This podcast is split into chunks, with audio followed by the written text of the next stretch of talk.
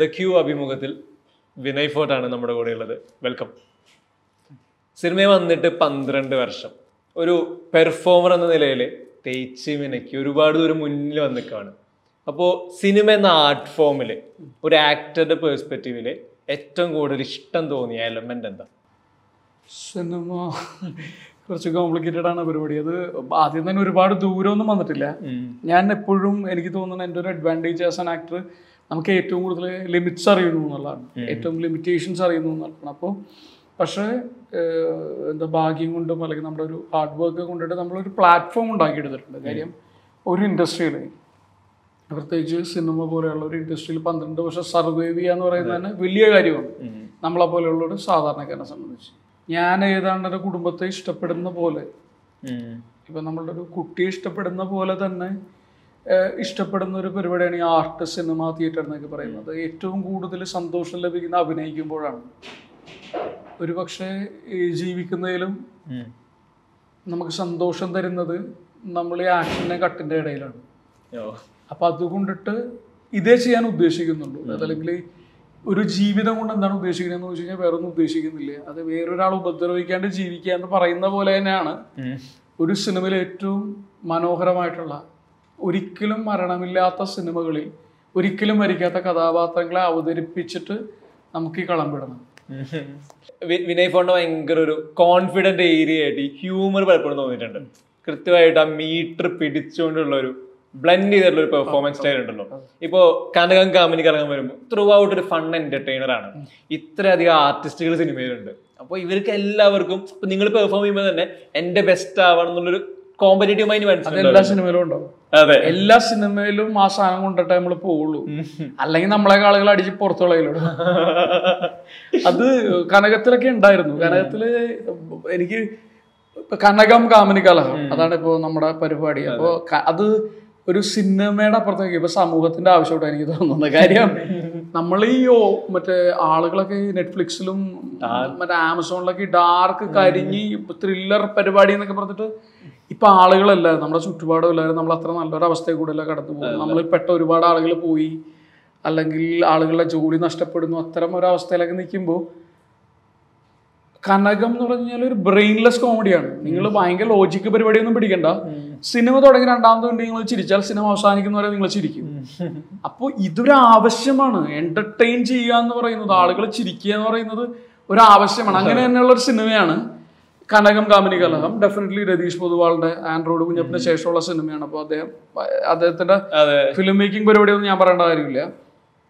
പക്ഷെ കനകം ഒരു full to entertainer ആണ്. അപ്പോൾ ഒരു നടൻ എന്നുള്ള തരത്തിൽ ഞാൻ അതിലേക്ക് പോയി കഴിഞ്ഞാൽ ജോബി ജോർജ് എന്നാണ് കഥാപാത്രത്തിന്റെ പേര്. ഈ പരിപാടി ഓൾമോസ്റ്റ് നടക്കുന്ന ഒരു ഹോട്ടലിലാണ്. ഈ ഹോട്ടലിൽ എല്ലാം എല്ലാം ആയിട്ടുള്ള ഒരാളാണ് ജോബി ജോർജ്.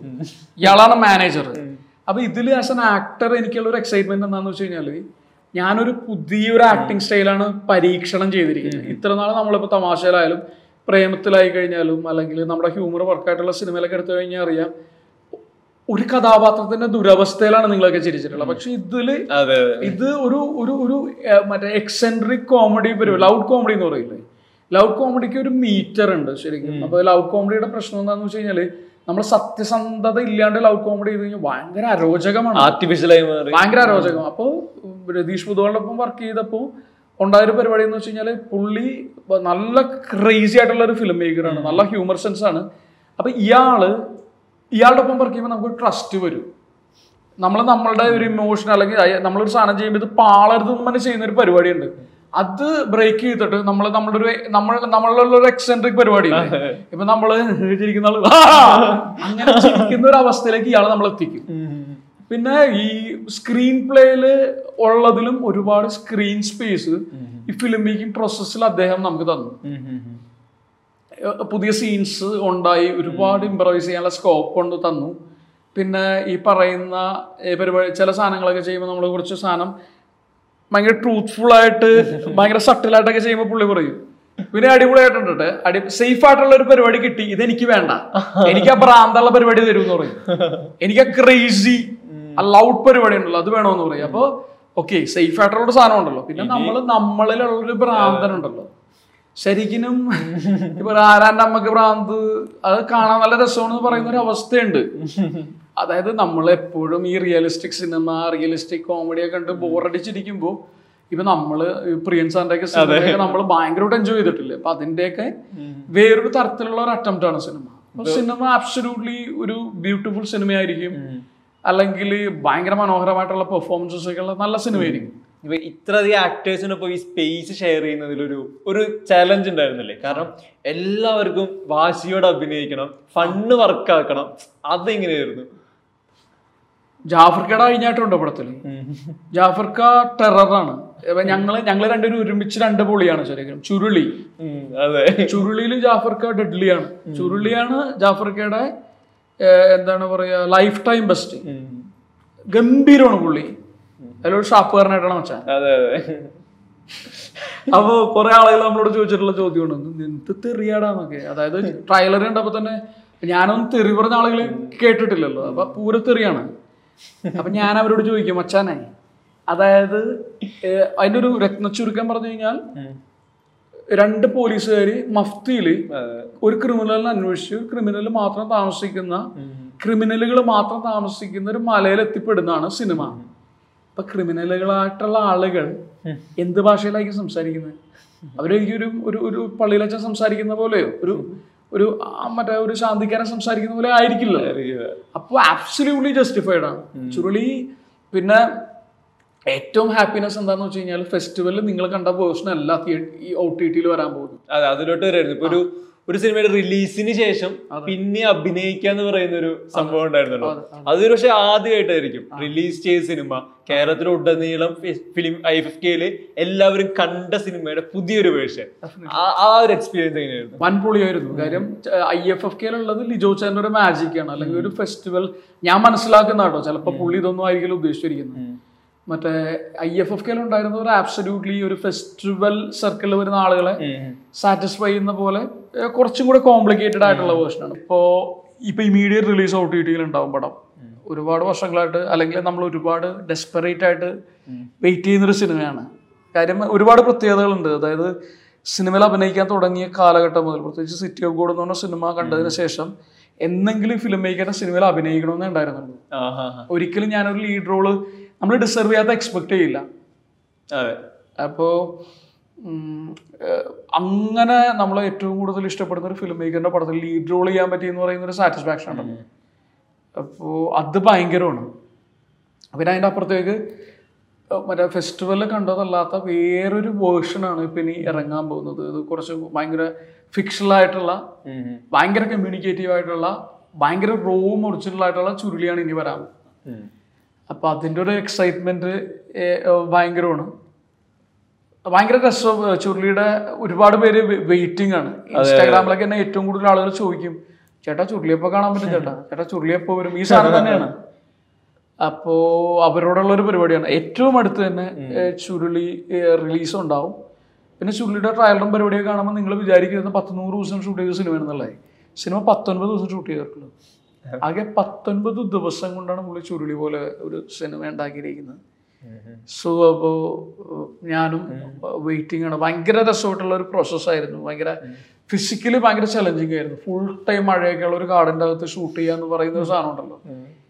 പക്ഷേ ആ ഒരു ഫിലിം മേക്കിംഗ് പ്രോസസ്സ് എന്ന് പറയുന്നത് നമുക്ക് ട്രിപ്പായിരുന്നു കാരണം ഭയങ്കര അൺപ്രഡിക്റ്റബിൾ ആയിട്ടുള്ള ഒരു ഫിലിം മേക്കർ ആണല്ലോ. അപ്പൊ നമുക്ക് ഈ പറയുന്ന പോലെ പുള്ളി ഈ തിരക്കഥയിൽ എഴുതി വെച്ചിരിക്കുന്ന എങ്ങനെ കൺവേർട്ട് ചെയ്ത് സിനിമയാക്കുന്നു എന്ന് പറയുന്ന ഒരു ഒരു ആസ് എ ഫിലിം സ്റ്റുഡന്റ് നമുക്ക് ഭയങ്കര ക്യൂരിയസ് ആയി കണ്ടുകൊണ്ടിരിക്കാന്നുള്ള സംഭവം ഉണ്ടല്ലോ. അപ്പൊ ഫിസിക്കലി ഭയങ്കര ചലഞ്ചിങ് ആയിരുന്നു. കാര്യം റോട്ട് ചെയ്യുന്നൊരു എനിക്ക് തോന്നുന്നു എട്ടുപത്ത് കിലോമീറ്റർ അകത്തേക്ക് പോകണം കാട്ടിൽ.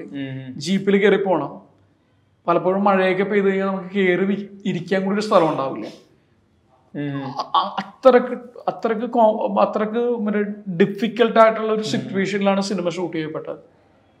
പക്ഷേ ഈ പറയുന്ന പോലെ ഒരു ഒരു ഒരു ലൈഫ് ടൈം എക്സ്പീരിയൻസ് ആയിരുന്നു സിനിമ ലിജോസ് പെല്ലി ചെയ്യുന്ന സംവിധായക സിനിമകൾ എപ്പോഴും ഒരു തിയേറ്റർ ഡിസൈൻ സിനിമകളാണെന്ന് പറയും.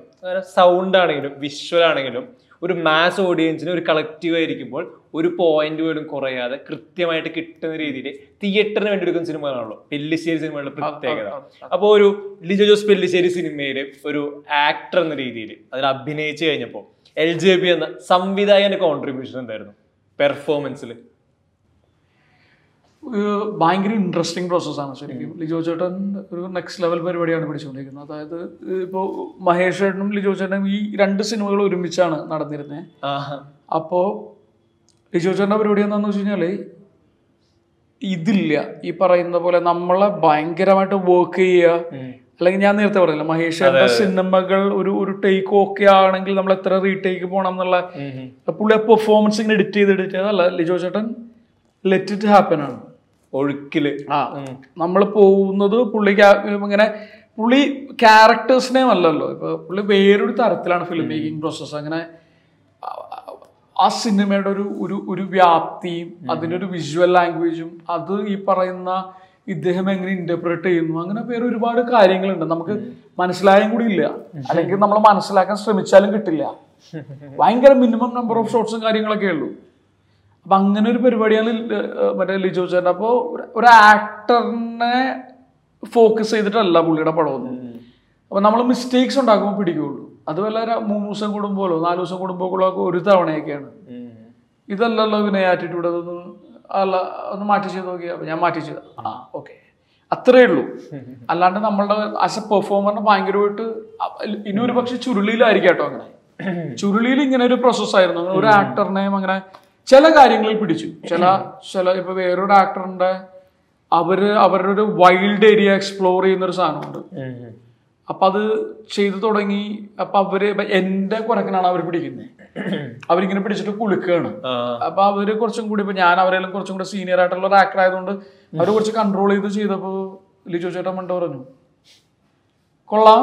പക്ഷെ ഞാൻ ഉദ്ദേശിക്കുന്ന ഒരു പുള്ളി ഇങ്ങനെ ചെയ്ത് കാണിച്ചു. ഇങ്ങനെ ഭയങ്കര വൈൽഡായിട്ട് ചെയ്ത് കാണിച്ചിട്ട് പുള്ളി പറഞ്ഞു നിങ്ങൾ ഇതിലേക്ക് എത്തിക്കഴിഞ്ഞാൽ നമ്മൾ മറ്റേ സീൻ കഴിഞ്ഞിട്ട് പോകും നിങ്ങൾ എത്തിയില്ലെങ്കിൽ വൈകിട്ട് വരെ നിങ്ങൾക്ക് ചെയ്ത് ഇരിക്കേണ്ടി വരും കേട്ടോ എന്ന് പറഞ്ഞിട്ട് പുള്ളി അങ്ങോട്ട് പോയി. ഒരു രണ്ട് മൂന്ന് ഷോട്ടിൽ അവർ ആ ഒരു അവസ്ഥയിലേക്ക് എത്തി.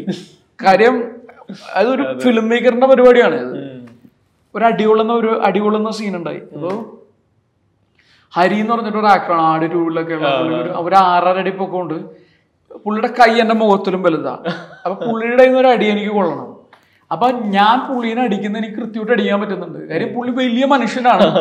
പിന്നെ നമ്മൾ കുറച്ച് ഞാൻ കുറച്ച് സ്റ്റണ്ടൊക്കെ ചെയ്തതിന്റെ അല്ലെങ്കിൽ നമ്മളിപ്പോ ഫിലിം സ്കൂളിൽ പഠിച്ചതിന്റെ ഒരു ടൈമിങ്ങിന്റെ ഒരു ജഡ്ജ്മെന്റ് ഉണ്ട്. പിന്നെ ഞാൻ എത്ര കൈവീശി ഇപ്പൊ പുള്ളിക്ക് അടി കൊണ്ടാലും പുള്ളിക്ക് ഏക്കൊന്നുമില്ല പുള്ളിയുടെ ഒരു അടി കൊണ്ട് കഴിഞ്ഞാൽ എന്റെ ഒരു സൈഡിലെ പല്ല് മുഴുവൻ പോകും. അപ്പൊ പുള്ളിയുടെ പുള്ളിയുടെ ഈ പരിപാടി ഇങ്ങനെ പുള്ളി അടിക്കുന്നുണ്ട്. എന്നെ. അപ്പൊ ഞാൻ അടിച്ചപ്പോ പറഞ്ഞു ഓക്കെ ഓക്കെ ഓക്കെ വിനയ മതി ഇനി വിനയുടെ അടി വേണ്ടെന്നൊക്കെ പറഞ്ഞു. പുള്ളിയുടെ അടി കൊണ്ട് ശരിയാകുന്നില്ല ശരിയാകുന്നില്ല രണ്ട് ഹരി ഹരി രാത്രി രാത്രിയാണ് ഷൂട്ട് രാത്രി മുഴുവൻ അടിച്ചു കൊണ്ടേ ഇരിക്കേണ്ട വരും. മര്യാദയ്ക്ക് അടിച്ചു. ഇപ്പോ ഒന്ന് ഫോട്ടോ ഒന്നും വിചാരിക്കണ്ട. ഒന്ന് രണ്ട് അടി കൊണ്ടോളാൻ പറഞ്ഞു. അപ്പൊ എങ്ങനെയും ശരിയായി. അപ്പൊ കുറച്ചുകൂടി റോ ആയിട്ടാണ് ലിജോ ചേട്ടൻ അപ്രോച്ച് ചെയ്യുന്നത്. പക്ഷെ പുള്ളിക്ക് സ്പെസിഫിക് ആയിട്ട് ചില കാര്യങ്ങളുണ്ട്. അത് കിട്ടുക എന്നുള്ളതാണ്. ബാക്കി ഒരു ആക്ടറിന് ഭയങ്കര എളുപ്പമാണ് പുള്ളിയോടൊപ്പം അഭിനയിക്കാൻ. ഞാൻ ഡബിങ്ങിൽ പെട്ടു. ഡബിങ് ഞങ്ങൾ ഒരു നാല് ദിവസമൊക്കെ എടുത്തിട്ടാണ് ഡബ് ചെയ്തത്. ഭയങ്കര റോ ആയിട്ടുള്ള ഒരു റെൻഡറിങ് ഉണ്ട്. അത് കിട്ടുന്നവരെ പുള്ളി റീടേക്ക് എടുത്തോണ്ടിരിക്കും. പെർഫോമൻസ് ഭയങ്കര ഈസി ആയിരുന്നു. ഇത് തന്നെ ഉൾട്ടായിരുന്നു മഹേഷിന്റെ കേസിൽ ഡബിങ് ഭയങ്കര ഈസി ആയിരുന്നു. പെർഫോമൻസ് ഭയങ്കര ടഫായിരുന്നു ആയിരുന്നു. ഇപ്പൊ ഈ ചുരുളി തന്നെ ഷാജീവൻ എന്ന് പറഞ്ഞ ക്യാരക്ടർ ഷാജീവൻ ഭയങ്കര കൺഫ്യൂസ്ഡ് ആണ് പടത്തിന് മൊത്തം. ആ ഒരു മിസ്റ്ററി ഇയാൾ ത്രൂ ഔട്ട് കൊണ്ടുപോകുന്നുണ്ട് ആ ക്ലൈമാക്സ് പോയിന്റ് വരെ ഇയാളുടെ കൺഫ്യൂഷൻ ഇയാളുടെ കൂടെ ട്രാൻസ്ഫർമേഷൻ ഉണ്ട്. ഇയാളെ അതെ അതെ അപ്പോ ഇത്തരത്തിൽ ഈ ഒരു ക്യാരക്ടർ ചെയ്യുമ്പോൾ ആദ്യമായിട്ട് ഈ ഒരു ഫസ്റ്റ് ഡേ ലൊക്കേഷൻ ചെന്ന് കഴിഞ്ഞപ്പോൾ ഈ സ്ക്രിപ്റ്റ് കേട്ട് ഓൾറെഡി കുറെ കൺഫ്യൂഷൻസ് ഇയാളുടെ ആർക്ക് ഇങ്ങനെയാണ് ഞാൻ ഇങ്ങനെ ചെയ്യണം അങ്ങനെ ചെയ്യണം. എല്ലാം തലയിൽ ഒരു കാൽക്കുലേഷൻ ഉണ്ടാവുമല്ലോ ഈ പറഞ്ഞ ഒരു ജഡ്ജ്മെന്റ് ആയിരിക്കും ലൊക്കേഷൻ ചെന്ന് കഴിഞ്ഞിട്ട് ഫസ്റ്റ് ഷോട്ട് എടുത്ത് കഴിഞ്ഞപ്പോൾ മൊത്തം ഒരു ഷിഫ്റ്റ് ആയിരുന്നു. കുറച്ചും കൂടി റിലാക്സ്ഡ് ആയിരുന്നു ഞാൻ അത് ഫസ്റ്റ് ഡേ ഷൂട്ട് എന്ന് പറഞ്ഞപ്പോൾ അഞ്ചരക്ക് എന്തോ അസംബിൾ ചെയ്യാൻ പറഞ്ഞു അഞ്ചരക്ക്. അപ്പോൾ എനിക്കൊരു സിനിമയിൽ അഭിനയിക്കുമ്പോൾ ഏറ്റവും ടഫായിട്ട് തോന്നുന്നു. അതിരാവിലെ എണീച്ചിട്ട് പോകുക എന്നുള്ളതാണ്. ഒരു ഏഴ് മണിയൊക്കെ നമ്മൾ കംഫർട്ടബിൾ ആണ്. അപ്പം ഞാൻ ഉറങ്ങിയിട്ടും കൂടി ഇല്ലാന്ന് തോന്നുന്നു. അതും കൂനമ്മാവിലാണ് ഷൂട്ട് കൊടും തണുപ്പാണ്. അപ്പം അന്ന് അഞ്ചരക്ക് പോകാനുള്ളതുകൊണ്ട് ഉറക്കമൊന്നും കാര്യമായിട്ട് നടന്നിട്ടില്ല. ഞങ്ങൾ എത്തി ഒരു ആറരയൊക്കെ ഇപ്പോൾ ഷോട്ട് വെച്ചു. ആറ് മണിക്കൊക്കെ ഷോട്ട് വെച്ചു തോന്നുന്നു. അപ്പോൾ ലിജോ ചേട്ടൻ ഭയങ്കര കമ്പോസ്ഡ് ആണ്. നമ്മളാ ആക്ടേഴ്സിനെ ഒക്കെ ഭയങ്കര കമ്പോസ്ഡ് ആയിട്ട് അങ്ങനെ ഭയങ്കര ഡെലിക്കേറ്റ് ഒക്കെ ആയിട്ട് ഹാൻഡിൽ ചെയ്യുള്ളൂ. പിന്നെ ഈ പറയുന്ന പോലെ ഒരു ഒരു സീനിൽ നൂറ്റമ്പത് ഷോട്ടൊന്നും ഉണ്ടാവില്ല ഭയങ്കര പുള്ളിക്ക് ഭയങ്കര ക്ലാരിറ്റിയാണ് ഇവിടെ നിന്നൊരു ഷോട്ട് ആണെങ്കിൽ നമ്മൾ തിരിഞ്ഞിരിക്കുകയാണെങ്കിലും പുള്ളിക്ക് അത് മതി. അതൊക്കെ കമ്മ്യൂണിക്കേറ്റ് ആയിക്കോളും. അപ്പൊ ആദ്യത്തെ ഒരു സീൻ കഴിഞ്ഞപ്പോൾ ഞാൻ കോൺഫിഡന്റ് ആയി. ഞാൻ റിലാക്സ്ഡ് ആയി. ഉണ്ടായിരുന്ന ഒരു ടെൻഷൻ എല്ലാം ചെമ്മഞ്ചേട്ടൻ ഞാൻ വളരെ അടുത്ത സൗഹൃദമാണ്. പിന്നെ സിനിമ ഫിലിം മേക്കിംഗ് പ്രോസസ് തുടങ്ങി കഴിഞ്ഞാൽ ഈ ചോദിച്ചേട്ടൻ നമ്മളോട് അധികം സംസാരിക്കുന്നില്ല. അധികം സംസാരിക്കുന്നില്ല. അപ്പോൾ നമുക്കൊരു ഒരു ജഡ്ജ്മെന്റ് കിട്ടില്ലല്ലോ. ഒരു ആദ്യത്തെ ഒന്ന് രണ്ട് സീൻ കഴിഞ്ഞപ്പോൾ പിന്നെ എനിക്ക് മനസ്സിലായി ഒരു എങ്ങനെയാണ് പുള്ളി എന്താണ് നമ്മളിൽ നിന്ന് എക്സ്പെക്ട് ചെയ്യുന്നതും കാര്യങ്ങളൊക്കെ മനസ്സിലായി. പിന്നെ ട്രാക്ക് പിടിച്ച്. പിന്നെ ഈസി ആയിരുന്നു. ഇപ്പോ വിനയ് ഫോർട്ട് എന്ന ആക്ടർ നമ്മൾ നേരത്തെ പറഞ്ഞ പോലെ സഹനടനായിട്ട് ഒരുപാട് സിനിമകളുണ്ടായിരുന്നു അതിലെല്ലാം യുണിക് ആവുന്ന കാര്യം എന്ന് വെച്ച് കഴിഞ്ഞാൽ ഒപ്പം അഭിനയിക്കുന്ന ആളുടെ ഒപ്പം കൃത്യമായിട്ടുള്ള കെമിസ്ട്രി വർക്ക്ഔട്ട് ആക്കുന്നുണ്ടല്ലോ അതെങ്ങനെ ഭയങ്കര ഈസി ആയിട്ട് ചെയ്യാൻ പറ്റുന്നത്? ഒന്ന് നിങ്ങൾ തിരിഞ്ഞു നോക്കി കഴിഞ്ഞാൽ മനസ്സിലാവുന്നത് രണ്ട് നല്ല ആക്ട്രസ് ഉള്ളപ്പോഴേ നല്ല സീൻ ഉണ്ടാവുന്നുള്ളൂ. നല്ല സീൻ ഉണ്ടെങ്കിൽ നല്ല സിനിമകൾ ഉണ്ടാവുന്നുള്ളൂ. അപ്പോൾ ആളുകൾ നമ്മളുടെ എപ്രീഷിയേറ്റ് ചെയ്യപ്പെട്ട സിനിമകളൊക്കെ എടുത്തു കഴിഞ്ഞാൽ അറിയാം ഒരു ഗംഭീര ഫിലിം മേക്കറിന്റെ ഒരു ഗംഭീര സ്ക്രീൻ പ്ലേയിൽ ഒരു ഗംഭീര കോ ആക്ടറിന്റെ ഒപ്പം അഭിനയിച്ചിട്ടായി കഴിഞ്ഞാൽ നന്നായിരിക്കുന്നു. അപ്പോൾ ഇതൊരു ഗിവ് ആൻഡ് ടേക്ക് ആണ്. ഭയങ്കര ഭയങ്കര സെൽഫ്ലെസ് ആയിട്ട് സിനിമേനെയും ആക്ടിങ്ങിനെയൊക്കെ സ്നേഹിക്കുന്ന പരസ്പരം സ്നേഹമുള്ള ആളുകളൊക്കെ ഒരുമിച്ച് വരുമ്പോഴാണ്. ഫോർ എക്സാമ്പിൾ ഇപ്പോൾ ചിന്നുന്റെ എന്റെയും കാര്യങ്ങൾ ഇപ്പൊ തമാശ എല്ലാരും എല്ലാവരും പറയും. നമ്മൾ രണ്ടുപേരും ഒരുമിച്ച് നിൽക്കുമ്പോൾ നമുക്ക് ഭയങ്കര സ്നേഹം തോന്നുന്നു എന്നൊക്കെ പറയുന്ന ഒരു സാധനത്തിന്റെ ഒരു കാര്യം. നമ്മൾ പരസ്പരം മറ്റേ ഒട്ടും ഈ പറയുന്ന പോലെ ഒട്ടും ഒട്ടും കാപഡ്യമില്ലാത്ത ഒരു ഒരു നടന മറ്റൊരു നടനോട് തോന്നേണ്ട ഒരു സ്നേഹവും ബഹുമാനവും ഒക്കെ ഉണ്ടായിരുന്നു. അപ്പൊ അങ്ങനെയാണ് നല്ല നല്ല കെമിസ്ട്രി ഉണ്ടാകുന്നത് ഇപ്പൊ ഞാൻ വേറെ ഭയങ്കര മനോഹരമായിട്ടുള്ള ഒരു കെമിസ്ട്രി എന്റെ ലൈഫിൽ ഉണ്ടായ സീനിയറിനായിട്ടാണ് ഇപ്പൊ ഞങ്ങൾ ഷട്ടറിൽ ഒരു പൊളി പൊളിച്ചു. പിന്നെ ഞങ്ങൾ തീവ്രം. തീവ്രത്തിലും രസമായിരുന്നു. അപ്പോ ഒരു തരത്തിൽ ലേണിംഗ് പ്രോസസ്സാണ് ഒരു തരത്തിൽ ഒരു ഒരു ഗിവ് ആൻഡ് ടേക്ക് ആണല്ലോ. സൗണ്ടിന്റെ കാര്യത്തിൽ ഇപ്പോൾ വിനയ് ഫോർട്ട് എന്ന് പറഞ്ഞ മിമിക്രികളാണെങ്കിലും അല്ലെങ്കിൽ ഒരു ക്യാരക്ടർ കഴിയുമ്പോൾ വിനയ് ഫോർട്ട് ആളുകളോട് കൂടുതൽ എത്തിക്കുന്നത് യുണിക് ആയിട്ടുള്ള സൗണ്ടിലാണ് അപ്പോൾ ഈ സൗണ്ടിനെ പക്ഷേ വിനയ് ഫോർട്ട് ഭയങ്കര ക്ലിയർ ആയിട്ട് ആ ഒരു ക്ലാരിറ്റി കീപ്പ് ചെയ്തുകൊണ്ട് ഏത് ക്യാരക്ടറാണോ ചെയ്യുന്നത് അതിനാവശ്യമുള്ള രീതിയിൽ ഇതേ സൗണ്ടിനെ കൃത്യമായി മീറ്റർ പിടിച്ച് പോകുന്നുണ്ട്. അപ്പോൾ ഇത്തരത്തിൽ ഇപ്പോൾ എന്റെ ഒരു ബോഡി മൂവ്മെന്റ് അല്ലെങ്കിൽ എന്റെ ശബ്ദം ഇതെല്ലാം സ്ക്രീനിലൂടെ ആളുകളോട്ട് എത്തുന്നതാണല്ലോ. അപ്പം ഞാൻ അത് കൃത്യമായി ചെയ്യണമെന്നൊരു കോൺഷ്യസ് ആയിട്ടുള്ളൊരു ചിന്ത എപ്പോഴും ഉണ്ടാവാറുണ്ടോ? എഫേർട്ട് ഉണ്ടാവും. എഫേർട്ട് ഉണ്ടാവും. ഇപ്പോ തമാശയിൽ അയാൾ എങ്ങനെ നടക്കുന്നു എന്നുള്ള പരിപാടി. അത് നമ്മൾ ഓൾറെഡി പ്ലാൻ ചെയ്തിട്ടുണ്ടാവും. ഇപ്പൊ മാലിക്കിൽ അയാളുടെ പോസ്റ്റ് ഉണ്ടല്ലോ. അയാൾ അപ്പൊ തമാശയിൽ ഞാൻ ഒരിക്കലും ഇങ്ങനെ ഇരുന്നിട്ടില്ല. ഞാൻ തമാശയിൽ എപ്പോഴും ഇയാൾ ഇതാണ്. പക്ഷെ മാലിക്കിൽ എന്ത് ചെയ്യുമ്പോഴും ഇയാൾ നെഞ്ചു വിരിച്ചിട്ടാണ് നിൽക്കുന്നത്. വെടി കൊള്ളുന്നതിന് മുമ്പ് വരെ ഇയാളുടെ ഏത് ദുരവസ്ഥയിലും ഇയാൾ എന്നും ഷാർപ്പാണ് എന്നും നെഞ്ചു പിരിച്ചു നിൽക്കുന്നത്. അപ്പൊ ഇവരുടെ ഒരു ബോഡി ലാംഗ്വേജും പരിപാടിയൊക്കെ. ഇപ്പോ അത് നമ്മൾ കറക്റ്റ് ആയിട്ട് നമ്മൾ ഒരു പ്ലാൻഡ് ആയിരിക്കും. നമ്മൾ അതിന്റെ ഹോം വർക്ക് ചെയ്തതിന് മീറ്റർ ഒക്കെ ഫിക്സ് ചെയ്തിട്ടാണ് പോകുന്നത് ബാക്കിയെല്ലാം സംഭവിക്കുന്നത് മറ്റേ ലൊക്കേഷനിൽ പല കാര്യങ്ങളും ഇപ്പോ മറ്റേ മറ്റേ ഫിലിം മേക്കർ നമ്മളുടെ പണി കുറച്ചും കൂടി യൂസ് ചെയ്യാം. ഋതു തുടങ്ങുന്നത് ശ്യാമപ്രസാദ് എന്ന് പറയുന്ന ഒരു ലെജൻഡിന്റെ ഒപ്പമാണ്. ഒപ്പം സിബി മലയിൽ സാറ് അപൂർവ രാഗങ്ങൾ വരുന്നു. അപൂർവ രാഗം വരുന്നു എല്ലി ജോസ് പെല്ലിശ്ശേരിയോടൊപ്പം ചുരുളി. ഇത്തരത്തിൽ വളരെ പ്രഗത്ഭരായ ഫിലിം മേക്കേഴ്സിന്റെ സ്കൂളിലൂടെ കടന്നു പോകുന്നുണ്ട്. അപ്പോൾ ഇത്തരത്തിലൊരു പ്രോസസ്സ് വരുമ്പോൾ പല സ്റ്റൈൽ ക്യാപ്ചർ ചെയ്യാനും പറ്റുന്നുണ്ട്. അപ്പോൾ ഇതിനെങ്ങനെ കാണുന്നത് ഈ ഒരു ട്രാവലിനെ പല പല ഡയറക്ടേഴ്സിന്റെ കൂടെ. ബ്ലസ്സിംഗ് ആണ്. ബ്ലസ്സിംഗ് ആണെന്ന് പറഞ്ഞു കഴിഞ്ഞാൽ കുറേ കാര്യങ്ങളുണ്ട്. ഇപ്പോൾ ഏറ്റവും ഒരു നടനാണ്ട് നടനാകുന്നതിന്റെ ഏറ്റവും വലിയ അഡ്വാന്റേജ് ഒന്നീ ഒമ്പത് മണി മുതൽ ആറ് മണി എട്ട് മണി പത്ത് മണി വരെ പണിയെടുക്കണ്ട. പിന്നെ ഒരിക്കലും ഒരു ഒരു ഒരു ഒരു ഗ്രൂപ്പിന്റെ ഒപ്പം സ്ഥിരമായിട്ടല്ലല്ലോ. നമ്മൾ അടുത്തത് വേറെ ഒരു ഗ്രൂപ്പിന്റെ. അപ്പോൾ അതുപോലെ തന്നെ ഏറ്റവും ഒരുപാട് ആളുകൾ ചോദിച്ചിട്ടുണ്ട്. അതായത് മറ്റേ നെഗറ്റീവ് ക്യാരക്ടർ പിടിക്കാൻ പടത്തിൽ ഒരു ഗംഭീര ഒരു ഒരു ഒരു പക്ഷെ ഭയങ്കര നെഗറ്റീവാണ് അപ്പോൾ താൻ ആകെ അപ്പോൾ എന്റെ ആഗ്രഹം എന്ന് പറഞ്ഞാൽ ഞാനുമായിട്ട് യാതൊരു ബന്ധവുമില്ലാതെ പ്രത്യേകിച്ച് തമാശ പ്രേമത്തിനൊക്കെ ശേഷം നിങ്ങളുടെ ചുറ്റുപാടും കാണുന്ന സാധാരണക്കാരന്റെ കോംപ്ലക്സ് അങ്ങനത്തെ കഥാപാത്രങ്ങളാണ് കൂടുതൽ വരുന്നത് അപ്പൊ അതിൽ നിന്നൊക്കെ ഒരു മുക്തി കിട്ടിയത് എനിക്ക് ഈ പറയുന്ന മാലിക്കിലും ചുരുളിയിലും ഒക്കെയാണ്. അപ്പോ ഒരു വലിയ ബ്ലെസ്സിങ് എന്ന് പറഞ്ഞാൽ ഇത്തരം വലിയ ഫിലിം മേക്കേഴ്സിനൊപ്പം വർക്ക് ചെയ്യാം. അതൊരു ലേണിംഗ് എക്സ്പീരിയൻസ് ആണ്. അതിന്റെ അപ്പുറത്തേക്ക് ഒരു നടൻ എന്നുള്ള തരത്തിൽ എനിക്കറിഞ്ഞുകൂടാത്ത ആളുകളുടെ മാനസികാവസ്ഥ മനസ്സിലാക്കാനും അവരുടെ ജീവിതം ജീവിക്കാനും എനിക്ക് അറിഞ്ഞുകൂടാത്തൊരു കഥ പറയാനും അല്ലെങ്കിൽ അങ്ങനെ ഞാൻ എക്സ്പ്ലോർ ചെയ്യാത്ത ഇമോഷൻസ് ഒക്കെ. ഇപ്പൊ ഞാനൊരു ഇപ്പൊ ഞാനൊരു പരിപാടിയിൽ ഒരു സീരിയൽ കില്ലർ ചെയ്യുമ്പോൾ ഒരിക്കലും ഞാൻ എന്റെ മനസ്സിൽ അങ്ങനെ ആലോചിച്ചിട്ടില്ല.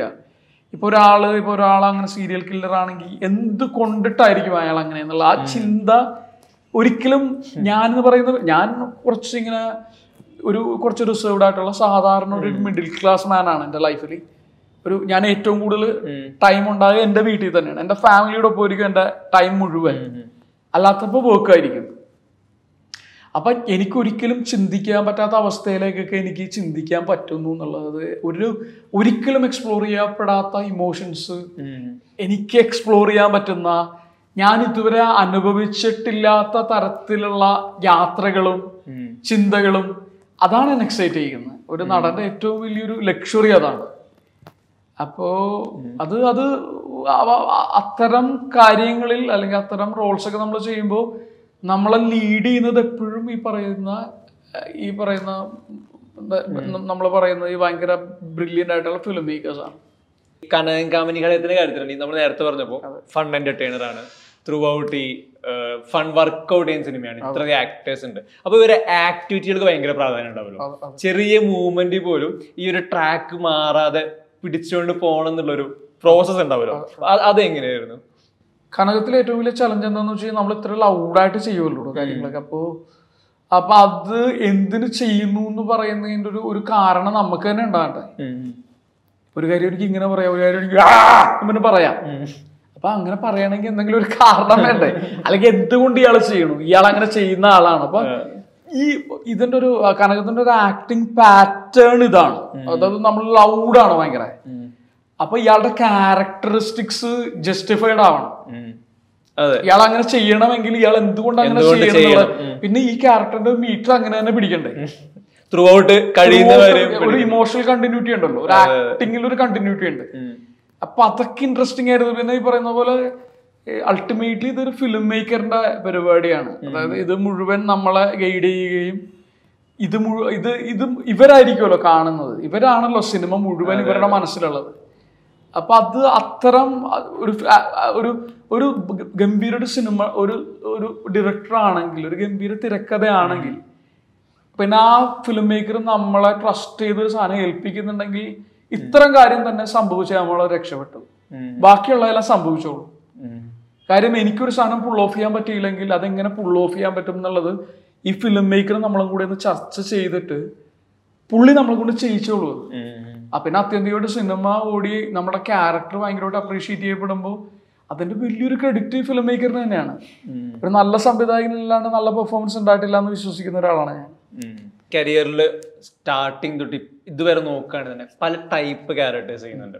ഒരു സമയത്ത് മലയാളത്തിൽ കേരളത്തിൽ ഇപ്പോൾ ഒരു ബൈസെക്ഷുവൽ ഗേ അത്തരത്തിലുള്ള ടോപ്പിക്കുകൾ ചർച്ചയാവുന്നതിന് മുന്നേ തന്നെ വളരെ രസകരമായിട്ട് ആ ഒരു റിലേഷൻ എങ്ങനെ കൊണ്ടുപോകുന്നു. ഇതെല്ലാം സിനിമയിലൂടെ പെർഫോം ചെയ്ത ഒരു ആക്ടറും കൂടിയാണ്. അപ്പോൾ അന്ന് ഇപ്പോൾ ഒരു ഋതുവിന്റെ സമയത്ത് ഇത്തരത്തിലൊരു ഗേ ക്യാരക്ടർ കിട്ടുമ്പോൾ കൺഫ്യൂഷൻസ് ഉണ്ടായിരുന്നോ? ഇത് വർക്കൗട്ട് ആവോ? ഞാൻ ചെയ്യണോ അത്തരത്തിൽ? ഒട്ടും ഉണ്ടായിരുന്നില്ല.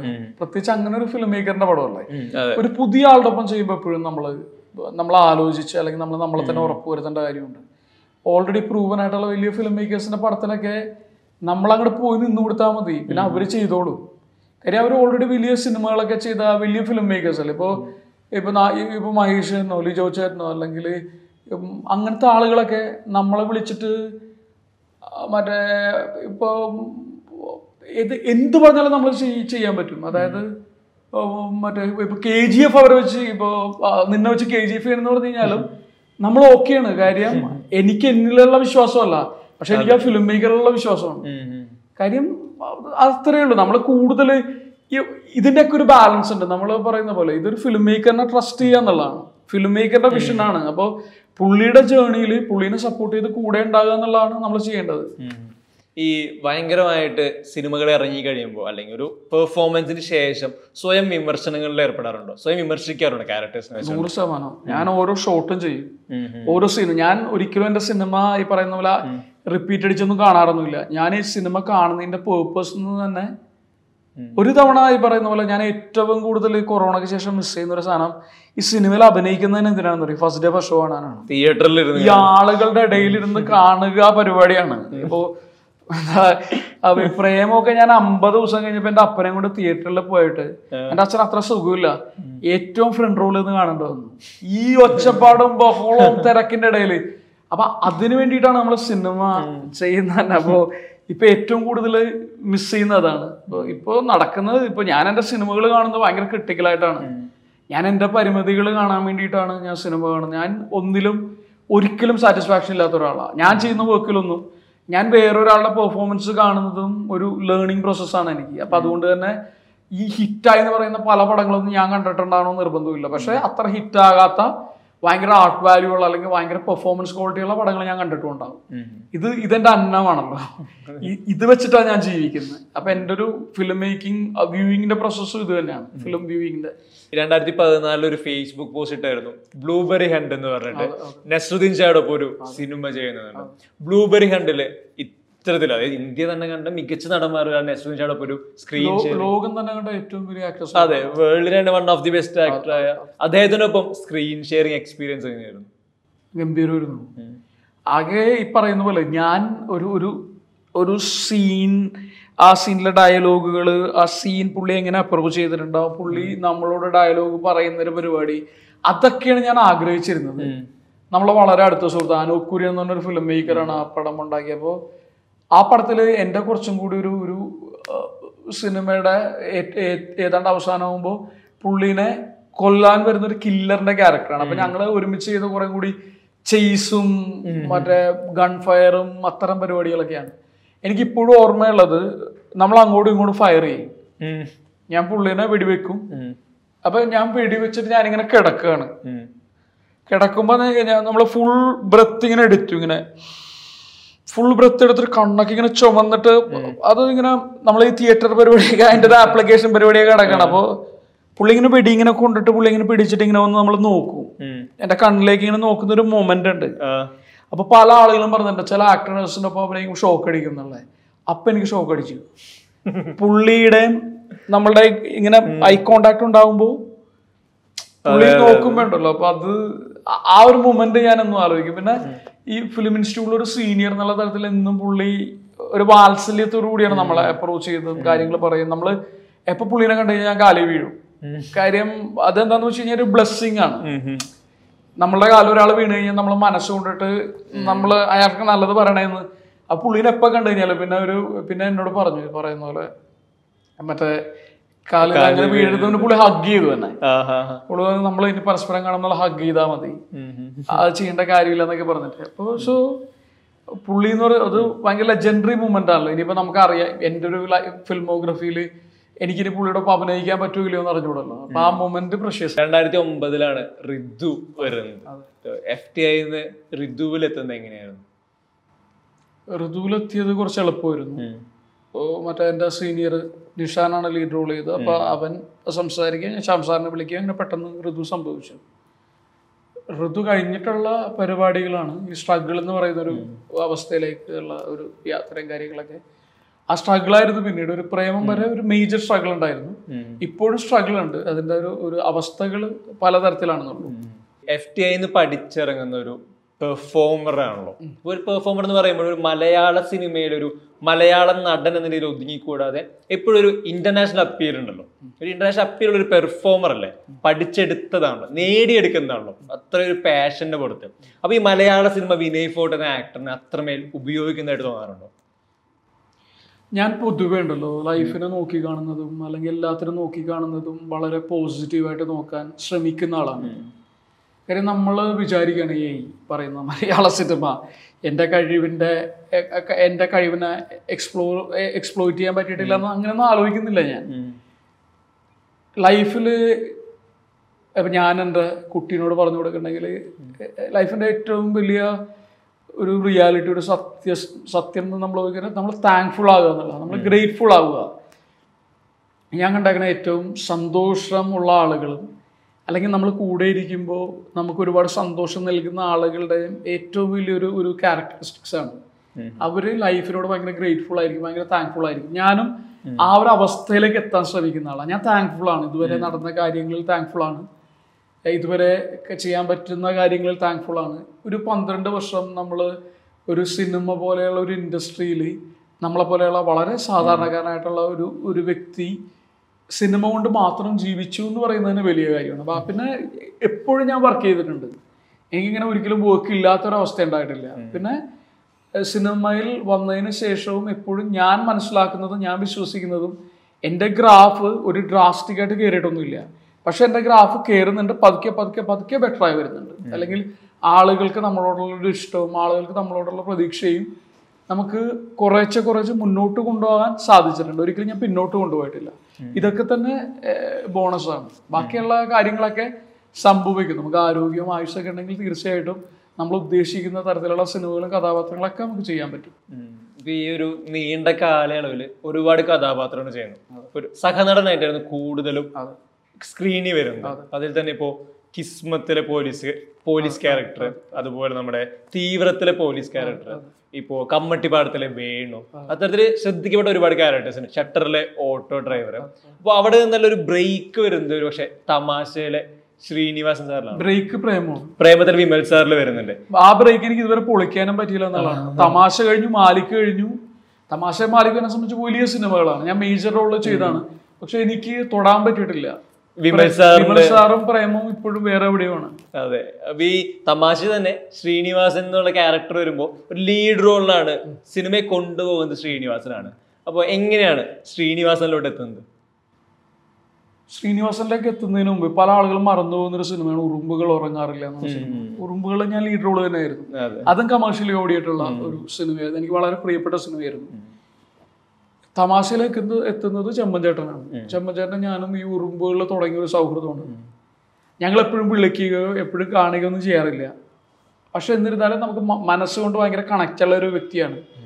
ജീവിതത്തിൽ സംഭവിച്ചിട്ടുള്ള ഏറ്റവും പ്രധാനപ്പെട്ട രണ്ട് സിനിമകളാണ്. ഒന്ന് തമാശയും ഒന്ന് ചുരുളിയും. രണ്ട് സംഭവിക്കാനുള്ള കാരണക്കാരൻ ഇദ്ദേഹം തന്നെയാണ്. ചെമ്മൻചേട്ടനാണ്. ചെമ്മൻചേട്ടനുള്ളതുകൊണ്ട് മാത്രമാണ് എനിക്ക് രണ്ട് സിനിമകൾ കിട്ടിയത്. അപ്പോ ഓ, പിന്നെ പുള്ളി നമ്മളിൽ അർപ്പിച്ചൊരു വിശ്വാസമുണ്ട്. അത് ഞാൻ കാത്തു സൂക്ഷിച്ചിട്ടുണ്ടെന്നാണ് ഞാൻ വിശ്വസിക്കുന്നത്. തമാശയായാലും ചുരുളിയിലായാലും നമുക്ക് ആ ക്യാരക്ടറിനോട് ഒരു പരിധിവരെ ജസ്റ്റിസ് കാണിക്കാൻ സാധിച്ചു. അപ്പൊ തമാശയിലേക്ക് എത്തിപ്പെടുന്നത് ഇതേപോലെ ഞാൻ വേറെ ഏതോ ഷൂട്ടിങ്ങിൽ നിൽക്കുമ്പോൾ ചമ്മച്ചൻ എന്നെ വിളിച്ചിട്ട് പറഞ്ഞു അവിടെ ഇതേപോലെ ഒരു കന്നഡ സിനിമയുണ്ട്.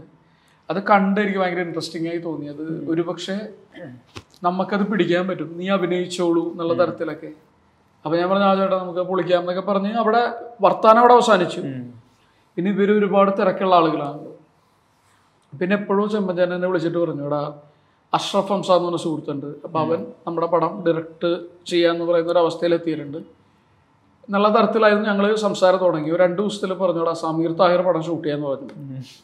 പിന്നെ രണ്ട് ദിവസം കഴിഞ്ഞപ്പോൾ സമീർ താഹിറും ഷൈജു ഖാലിദും ചെമ്പഞ്ചാനും ലിജോ ചാനും കൂടെ പ്രൊഡ്യൂസ് ചെയ്യുന്നു. പ്രൊഡക്ഷൻ അപ്പൊ തന്നെ മനസ്സിലൊരു അയ്യായിരം ലഡ് പൊട്ടി. കാര്യം എനിക്ക് ആ അവസ്ഥയിൽ തമാശ പോലെയുള്ള ഒരു സിനിമക്ക് വേണ്ടിയിട്ട് വെയിറ്റിംഗ് ആയിരുന്നു. അതായത് തമാശ സംഭവിച്ചതിന് മുമ്പ് എനിക്ക് തോന്നുന്നു മൂന്ന് വർഷമായിട്ടാണ് തമാശ. അതെ അതെ. അതിന് ഒമ്പത് വർഷം ഞാൻ വെയിറ്റ് ചെയ്ത് തമാശ പോലെ ഒരു സിനിമ സംഭവിക്കാൻ വേണ്ടിയിട്ടുണ്ട്. കാര്യം നമ്മുടെ കൺവെൻഷണൽ മലയാളം സിനിമയിൽ ഒരു ആക്ടറിന്റെ അപ്പുറത്തേക്ക് ഒരു ലീഡ് ആക്ടറാണ് സിനിമ എന്നും നായകന്റെതാണെന്ന് പറയുന്ന ഒരു അവസ്ഥയിൽ കൂടെയാണ് കടന്നു പോകുന്നത്.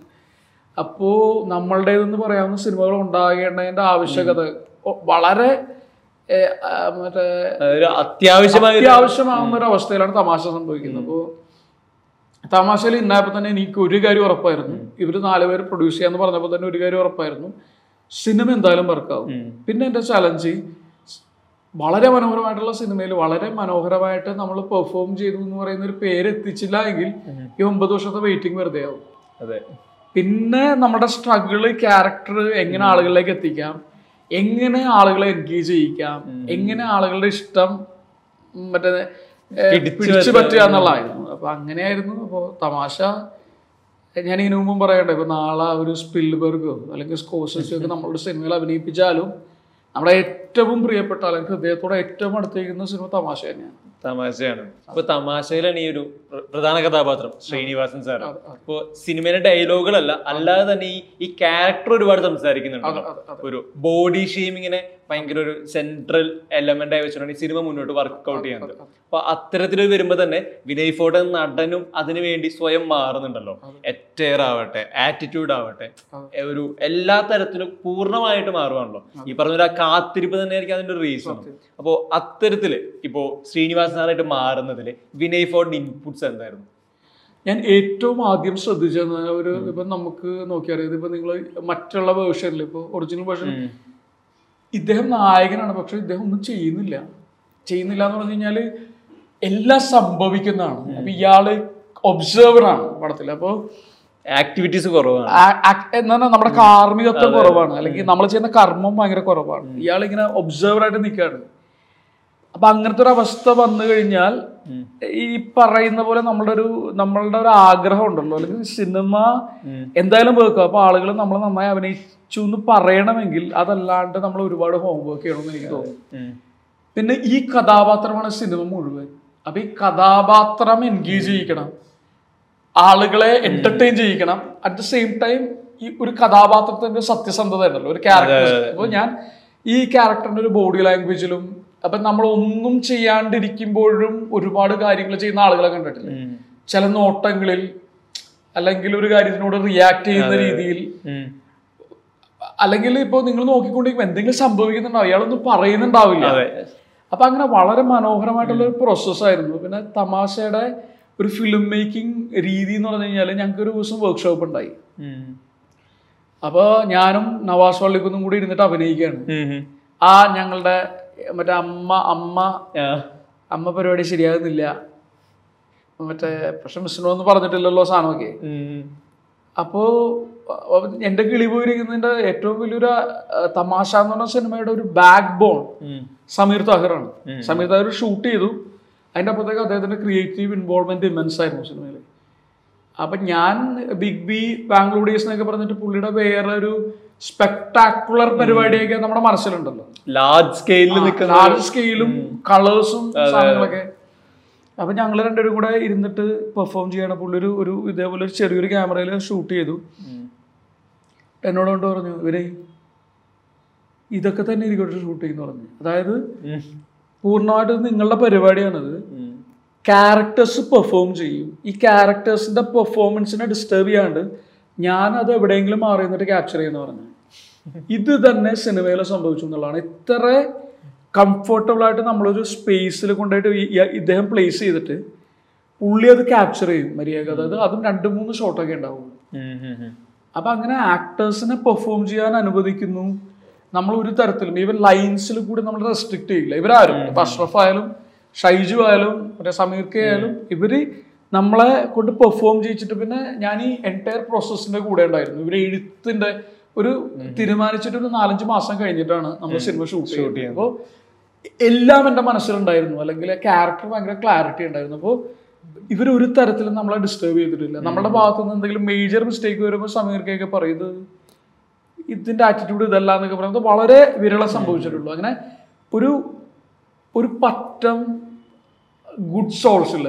അതായത് വളരെ നല്ല മനുഷ്യ മനസ്സുള്ള ഒരു പറ്റം ആളുകൾ ചേർന്നാണ് ആ സിനിമ ഉണ്ടായത്. അപ്പോൾ ആളുകൾ പറയാം സിനിമയോട് ഭയങ്കര സ്നേഹം തോന്നി എന്നുള്ള അപ്പോൾ ഞാൻ അവരോട് പറയും ഒരുപാട് സ്നേഹമുള്ള ഒരു പറ്റം ആളുകൾ ചേർന്ന് ചെയ്ത സിനിമ ആയതുകൊണ്ടിട്ടാണ് നിങ്ങൾക്ക് ആ സിനിമ കാണുമ്പോൾ അത്രത്തോളം സ്നേഹം തോന്നുന്നത്. ഇപ്പൊ ഒരു സ്ക്രിപ്റ്റ് കിട്ടുവാണ്. ഒരു സിനിമ ഇഷ്ടപ്പെടുന്നു. സ്ക്രിപ്റ്റ് കിട്ടുന്നു. സ്ക്രിപ്റ്റ് പഠിക്കുന്ന ശീലമുണ്ടോ? നൂറ് ശതമാനം. ഞാൻ അവിടെ പോയിട്ട് മറ്റേ ഒരു ഒരു ആക്ടർ എന്നുള്ള തരത്തിൽ നമ്മൾ പെയ്ഡ് ആണല്ലോ.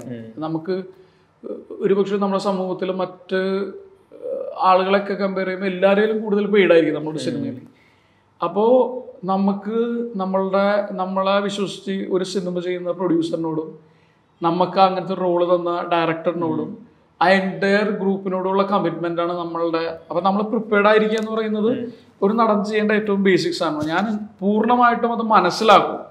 ഒരു പക്ഷെ ആ വരികൾ അത് തന്നെ പറയണമെന്നൊന്നുമില്ല. പക്ഷെ അത് മനസ്സിലാക്കി വെക്കും. അല്ലെങ്കിൽ ഞാൻ ചെയ്യേണ്ടതായിട്ടുള്ള എല്ലാ പരിപാടിയും ചെയ്തിട്ടാണ് ഞാൻ പോകുന്നത്. എന്റെ പരിമിതിക്കുള്ളിൽ നിന്ന് ഞാൻ എന്താ പൂർണമായിട്ടുള്ള പണിയെടുത്തിട്ടാണ് പോകുന്നത്. സ്ക്രിപ്റ്റ് പഠിക്കുന്നതെന്ന് പറഞ്ഞു. അതുപോലെ ഇപ്പോൾ ഒരു ഡയറക്ടറിന്റെ സൈഡിൽ നിന്നുള്ള ഒരു ഇൻപുട്ട് അല്ലാതെ സ്വയം ഈ ക്യാരക്ടർ മനസ്സിലാക്കിയിട്ട് സ്വന്തമായ സ്പേസിൽ നിന്നുകൊണ്ട് ഗ്രൂമിംഗ് എല്ലാം നടത്താറുണ്ടോ? അത് തന്നെയാണ് ചെയ്യാറുള്ളത്. അതായത് നമ്മളൊരു കഥാപാത്രം കിട്ടി അപ്പൊ ഇത് സംഭവിക്കുന്നത് എങ്ങനെയാണെന്ന് അറിയാം മച്ചാൻ പത്ത് സിനിമ ചെയ്ത് കഴിഞ്ഞാൽ ഒരു മൂന്ന് പടത്തിലൊക്കെ നമ്മൾ ഇത്ര എഫേർട്ട് എടുത്തിട്ട് പണിയെടുക്കുള്ളൂ. കാര്യം ഒരു ഒരു ഒരു ഇപ്പൊ ഞാനൊരു സ്റ്റാർ അല്ലാത്തൊരവസ്ഥയിൽ എനിക്ക് വലിയ ചോയ്സസ് ഇല്ല. നമ്മൾ മൂന്ന് മാസം കൂടുമ്പോൾ എന്തെങ്കിലും നമ്മളുടേതായ ഒരു സാധനം പുറത്ത് വന്നില്ലെങ്കിൽ ആളുകൾ നമ്മളെ മറന്നു പോകും. അപ്പൊ നമ്മൾ എല്ലാ സിനിമയും ഒരു പക്ഷേ ഈ പറയുന്ന പോലെ ഇത്ര പണിയെടുത്തിട്ട് ചെയ്യാൻ പറ്റണമെന്നില്ല. പക്ഷെ നമ്മൾ ഒരു എക്സാമ്പിൾ എടുത്തു കഴിഞ്ഞാൽ ഇപ്പൊ അവസാനം ഇറങ്ങിയ തമാശയ്ക്ക് ശേഷം സംഭവിച്ച എനിക്ക് അത്ര നല്ല ലൈനപ്പ് ഉണ്ടായിട്ടില്ല. ഈ പറയുന്ന പോലെ മാലിക്. ചുരുളി കനകം കാമിനി കലഹം മൂന്നും വളരെ ബ്യൂട്ടിഫുൾ ഫിലിംസ് ആണ്. നല്ല ഫിലിം മേക്കേഴ്സിന്റെ സിനിമയാണ്. അപ്പോൾ ഈ മൂന്ന് സിനിമകളിലും ഞാൻ കൃത്യമായിട്ട് പണിയെടുത്തിട്ട് തന്നെയാണ് ചെയ്തിരിക്കുന്നത്. അപ്പോൾ നമ്മൾ സ്ക്രീൻ പ്ലേ വായിക്കുകയും നമ്മൾ കുറേ പ്രിപ്പറേഷൻസ് ചെയ്യും. ഇവരുടെ ഒരു പരിപാടി ഇയാളുടെ ഒരു ബോഡി ലാംഗ്വേജ് എങ്ങനെയായിരിക്കും ഇയാൾ എന്തുകൊണ്ട് ഇങ്ങനെ സംസാരിക്കുന്നു? അല്ലെങ്കിൽ ഇയാൾ എന്തിനാ എല്ലാവരോടും വഴക്കിടുന്നത്. ഇയാളെ വഴക്കിടണമെങ്കിൽ ഇയാൾക്ക് ഒരു പ്രത്യേകിച്ച് ഇയാൾക്ക് ഒരു ബാക്ക് സ്റ്റോറി ഉണ്ടാവുമല്ലോ. അങ്ങനെ അല്ലെങ്കിൽ ഈ ക്യാരക്ടറിനോട് എന്താണ് ഇദ്ദേഹത്തിന് പ്രശ്നം? ഈ ക്യാരക്ടറിന് എന്തുകൊണ്ട് ഇഷ്ടം? ഇതിന്റെ റീസൺ ഒക്കെ കണ്ടുപിടിക്കും. ബാക്കി എല്ലാം സംഭവിക്കുന്നത് ഫിലിം മേക്കറിന്റെ ഗൈഡൻസിലാണ് പിന്നെ ഒരു സിനിമ പൂർണമായിട്ടും സംവിധായകന്റെയാണ്. നമ്മൾ ഈ കഥാപാത്രത്തിൽ ഒബ്സസ്ഡ് ആണ്. അപ്പോൾ ഫിലിം മേക്കറിന്റെ തലയിൽ കൂടെയാണ്. അപ്പോൾ പിന്നെ ബാക്കി മുഴുവനും ഞാൻ ഞാൻ ഹാർഡ്ലി ആണ്. ഞാൻ വളരെ ചുരുക്കം മോണിറ്റർ നോക്കുന്ന ആളാണ് ഓ. ഞാൻ എപ്പോഴും ഡയറക്ടറിന്റെ വിഷന് വിട്ടു കൊടുക്കും. നിങ്ങളാണ് ഫിലിം മേക്കർ എങ്കിൽ നിങ്ങൾ ഓക്കെ പറഞ്ഞു കഴിഞ്ഞാൽ എനിക്ക് ഓക്കെ. അപ്പൊ അങ്ങനത്തെ ഒരു ഒരു പ്രോസസ്സാണ് അപ്പോൾ സിനിമയിൽ അഭിനയിക്കുമ്പോൾ ഒരു ഒരു ദിവസമൊക്കെ നമുക്ക് എന്തായാലും ഈ ഒരു ഗിവ് ആൻഡ് ടേക്കിന് എടുക്കും. ഞാൻ നിങ്ങളൊരു ഫിലിം മേക്കർ ആവുമ്പോൾ നിങ്ങൾ എന്താണ് നമ്മളിൽ നിന്ന് ആഗ്രഹിക്കുന്നത്? അല്ലെങ്കിൽ നിങ്ങൾ എങ്ങനെയാണ് ഈ ക്യാരക്ടറിനെ കൺസീവ് ചെയ്തിരിക്കുന്നത്? എന്നൊക്കെ പഠിക്കാൻ വേണ്ടിയിട്ട് ഒരു ദിവസം കൊടുക്കും. പിന്നെ ഒരു ഫ്ലോയിലേക്ക് പോവുകയും പിന്നെ സിനിമ സംഭവിക്കുകയും ചെയ്യുന്ന. കരിയറിൽ അതിന് ഏറ്റവും വലിയ സിനിമയായിരുന്നു മാലിക്. മാലിക്കിലെ കഥാപാത്രത്തിന്റെ പേര് മുതലേ ഡേവിഡ് ക്രിസ്തുദാസ് എന്ന് പറയുന്ന കഥാപാത്രത്തിന്റെ പെർഫോമൻസ് ഗ്രാഫ് ഭയങ്കര റിച്ച് ആണ്. ഒരുപാട് ഇമോഷൻസ് വലിയൊരു ബാണ്ടക്കെട്ട് തന്നെയുള്ളൂ ഇത്ര ഇമോഷൻസ് ഉണ്ട് അപ്പൊ ഈ ക്രിസ്തുദാസ് ആയിട്ടുള്ള അല്ലെങ്കിൽ ഡേവിഡ് ക്രിസ്തുദാസ് ആയിട്ടുള്ള പെർഫോമൻസിൽ ആദ്യം ഇതിന്റെ ഒരു ബ്രീഫ് കേട്ടപ്പോൾ കഥയെ കുറിച്ച് കേട്ടപ്പോൾ ആദ്യം മനസ്സിൽ സ്ട്രൈക്ക് ചെയ്തത് എന്തായിരുന്നു? ഒന്നുമില്ല ലോട്ടറി അടിച്ച അവസ്ഥയാണ്. കാര്യം എന്നോട് മഹേഷ് ചേട്ടൻ പറഞ്ഞത് മഹേഷ് ചേട്ടൻ ആദ്യം വിളിച്ചിട്ട് എന്നോട് പറഞ്ഞത് ഫഹദ് ഫാസിലും വേറൊരു നടിയുടെ പേരാ പറഞ്ഞത്. ഫഹദ് ഫാസിലും ആ നടി വിനയനെയും വെച്ചിട്ട് ഒരു പടം ചെയ്യണം എന്നുള്ള തരത്തിൽ. അപ്പം ഞാൻ മനസ്സിൽ ആലോചിക്കുകയാണ് തമാശ കൂടി റിലീസായിട്ടില്ല ടൈമിന് അപ്പം ഞാൻ മനസ്സിൽ ഞാൻ ഡൗട്ട്ഫുള്ളാണ് കാര്യം ഫഹദിനെ പോലത്തെ ഉള്ള ഒരു ആക്ടറിന്റെ സ്പേസിലേക്ക് എന്നെ പ്ലേസ് ചെയ്യേണ്ട കാര്യമില്ലല്ലോ. അല്ലെങ്കിൽ ഈ മൂന്ന് പേരുടെ പേരെടുത്ത് പറഞ്ഞിട്ട് മഹേഷ് പോലത്തെ ഒരു ഫിലിം മേക്കർ പറയുമ്പോൾ എനിക്ക് ഞാൻ ഡൗട്ട്ഫുൾ ആയിരുന്നു. മഹേഷിന്റെ ഒരു മൂന്നര മണിക്കൂർ എടുത്തിട്ടാണ് ഈ കഥ എന്നോട് പറഞ്ഞത് ഇത്ര ക്ലാരിറ്റി ഉള്ള ഒരു ഫിലിം മേക്കർ ലോകത്തിൽ തന്നെ വിരളമായിരിക്കും. കഥാപാത്രങ്ങളെ കുറിച്ചിട്ടും ആബ്സലൂട്ട്ലി ലേൺഡ് ആണ്. ഭയങ്കര വിഷനുള്ള ഫിലിം മേക്കറാണ് അപ്പോൾ ഒരു ഒരു മണിക്കൂർ കഴിഞ്ഞപ്പോൾ നമ്മുടെ ഫോക്കസ് ഒക്കെ പോയിട്ടുണ്ടാവുമല്ലോ. അപ്പോൾ എന്നോട് എല്ലാം കഴിഞ്ഞിട്ട് പറഞ്ഞൊരു മൂന്നര മണിക്കൂർ കഴിഞ്ഞിട്ട് സ്ക്രിപ്റ്റ് തന്നിട്ട് വന്ന് പോയി വായിച്ചോളാൻ പറഞ്ഞു. അപ്പം ഞാൻ വീട്ടിൽ പോയിട്ട് സ്ക്രീൻ പ്ലേ വായിച്ചു തുടങ്ങി. മൂന്ന് പേജില്ല അഞ്ച് പേജില്ല പത്ത് പേജില്ല ഞാനില്ല. പത്ത് പതിനഞ്ച് പേജൊന്നും ഇല്ലല്ലോ. ഞാൻ മനസ്സിൽ വിചാരിച്ചു ഒരു പക്ഷെ മഹേഷിന് താല്പര്യം ഉണ്ടാവും. ഞാൻ അഭിനയിക്കുക എന്നുള്ളത് ഞാൻ പ്രത്യേകിച്ച് ഇത്ര വലിയ ഒരു കമേഴ്ഷ്യൽ സിനിമയിൽ പലപ്പോഴും നമുക്ക് ഈ കുന്തോക്കെയാണ് കിട്ടാറുള്ളത്. കുന്തവും പിടിച്ച് നിൽക്കുക എന്ന് പറയുന്ന വേഷങ്ങളാണ് നമ്മളെ കൂടെ ചെയ്യിപ്പിച്ചിട്ടുള്ളത്. അപ്പോ ഒരു സ്റ്റാർ അല്ലാത്ത ഒരാളെ ഇത്ര വലിയ മേജർ സ്പേസിൽ പ്ലേസ് ചെയ്യുമെന്നുള്ള കാര്യം. പിന്നെ എനിക്ക് കുറച്ച് ഒരു പത്ത് പതിനഞ്ച് പേജ് കഴിഞ്ഞപ്പോൾ ഡേവിഡ് ക്രിസ്താസ് വന്ന് പിന്നെ ഇയാളുടെ ഒരു ഗ്രാഫ് വായിക്കുക എന്നുള്ള ട്രിപ്പായിരുന്നു പിന്നെ ഞാനത് എൻജോയ് ചെയ്തു. പിന്നെ ആ മൊമെന്റ് മുതൽ ഞാൻ അതിന് വേണ്ടിയിട്ട് പണിയെടുത്തു എന്നുള്ളതാണ്. പലപ്പോഴും നമ്മൾ ഇപ്പൊ അങ്ങനത്തെ ഒരു ക്യാരക്ടറിന് വേണ്ടിയിട്ട് ഇവർ സ്റ്റാറിന്റെ അടുത്ത് തന്നെ പോവുള്ളൂ. നമ്മളെ പോലെ ഒരു ആക്ടറിന്റെ അടുത്ത് വരില്ല. കാര്യം രണ്ട് സ്റ്റാർ ഉള്ളപ്പോഴാണല്ലോ ഇവർക്ക് കുറച്ചും കൂടി കമേഴ്ഷ്യലി സെല്ലബിലിറ്റി. അപ്പോ മഹേശ്വരനോട് എന്നും എനിക്കുള്ള കടപ്പാട് എന്താന്ന് വെച്ച് കഴിഞ്ഞാൽ ഫഹദ് ഫാസലിനെ പോലെ ഇന്ത്യ മുഴുവൻ ഉറ്റുനോക്കുന്ന ഒരു നടന്റെ ഓൾമോസ്റ്റ് സ്പേസിലേക്ക് ഒരു ക്യാരക്ടറിനെ നമ്മളെ വെച്ചു എന്നുള്ളതാണ്. അല്ലെങ്കിൽ ഫഹദ് ഉള്ളപ്പോഴും നമുക്ക് ഇമ്പോർട്ടൻസ് എന്ന് പുള്ളി പല സീൻസും ഷൂട്ട് ചെയ്യപ്പെട്ടു എന്നുള്ളതാണ്. പിന്നെ എന്താ പറയാ ഭയങ്കര ടഫ് പ്രോസസ്സാണ് പുള്ളിയുടെ ഒപ്പം വർക്ക് ചെയ്യുക എന്നുള്ള കാര്യം. ഒരു ഷോട്ട് എങ്ങനെ ആയിരിക്കണം എന്നുള്ള പുള്ളി ഓൾറെഡി പുള്ളിയുടെ മനസ്സിൽ എഡിറ്റ് ചെയ്തിട്ടുണ്ട്. ആ ഷോട്ടിലേക്ക് പുള്ളി നമ്മൾ എത്തിക്കും. ആകെ രണ്ട് മൂന്ന് ഷോട്ടൊക്കെ ഉണ്ടാവുള്ളൂ ഒരു സീനിൽ പക്ഷെ പുള്ളി അത് നമ്മളെ വർക്ക് ചെയ്ച്ച് വർക്ക് ചെയ്ച്ച് ഒരുപാട് റീടേക്കുകളുടെ കൂടെയാണ് ഒരു ടേക്ക് ഓക്കെ ആകുന്നത് അതും ഭയങ്കര ഇൻട്രസ്റ്റിംഗ് ആയിട്ടുള്ള ഒരു പ്രോസസ്സാണ് പിന്നെ മാലിക് പോലെയുള്ള സിനിമയുടെ ആകെ ഒരേ ഒരു റിഗ്രറ്റ് എനിക്കുള്ളൂ. അതായത് തിയേറ്ററിലായിരുന്നെങ്കിൽ അതെ. ഒരു നടൻ എന്നുള്ള തരത്തിൽ ഒരുപാട് ഗുണം ചെയ്തത് ഇപ്പോഴും എനിക്ക് ഗുണം ചെയ്യുന്നുണ്ട്. എനിക്കിപ്പോ ബീസ്റ്റ് പോലുള്ള സിനിമയിൽ വലിയ വേഷം ചെയ്യാൻ വിളിച്ചു.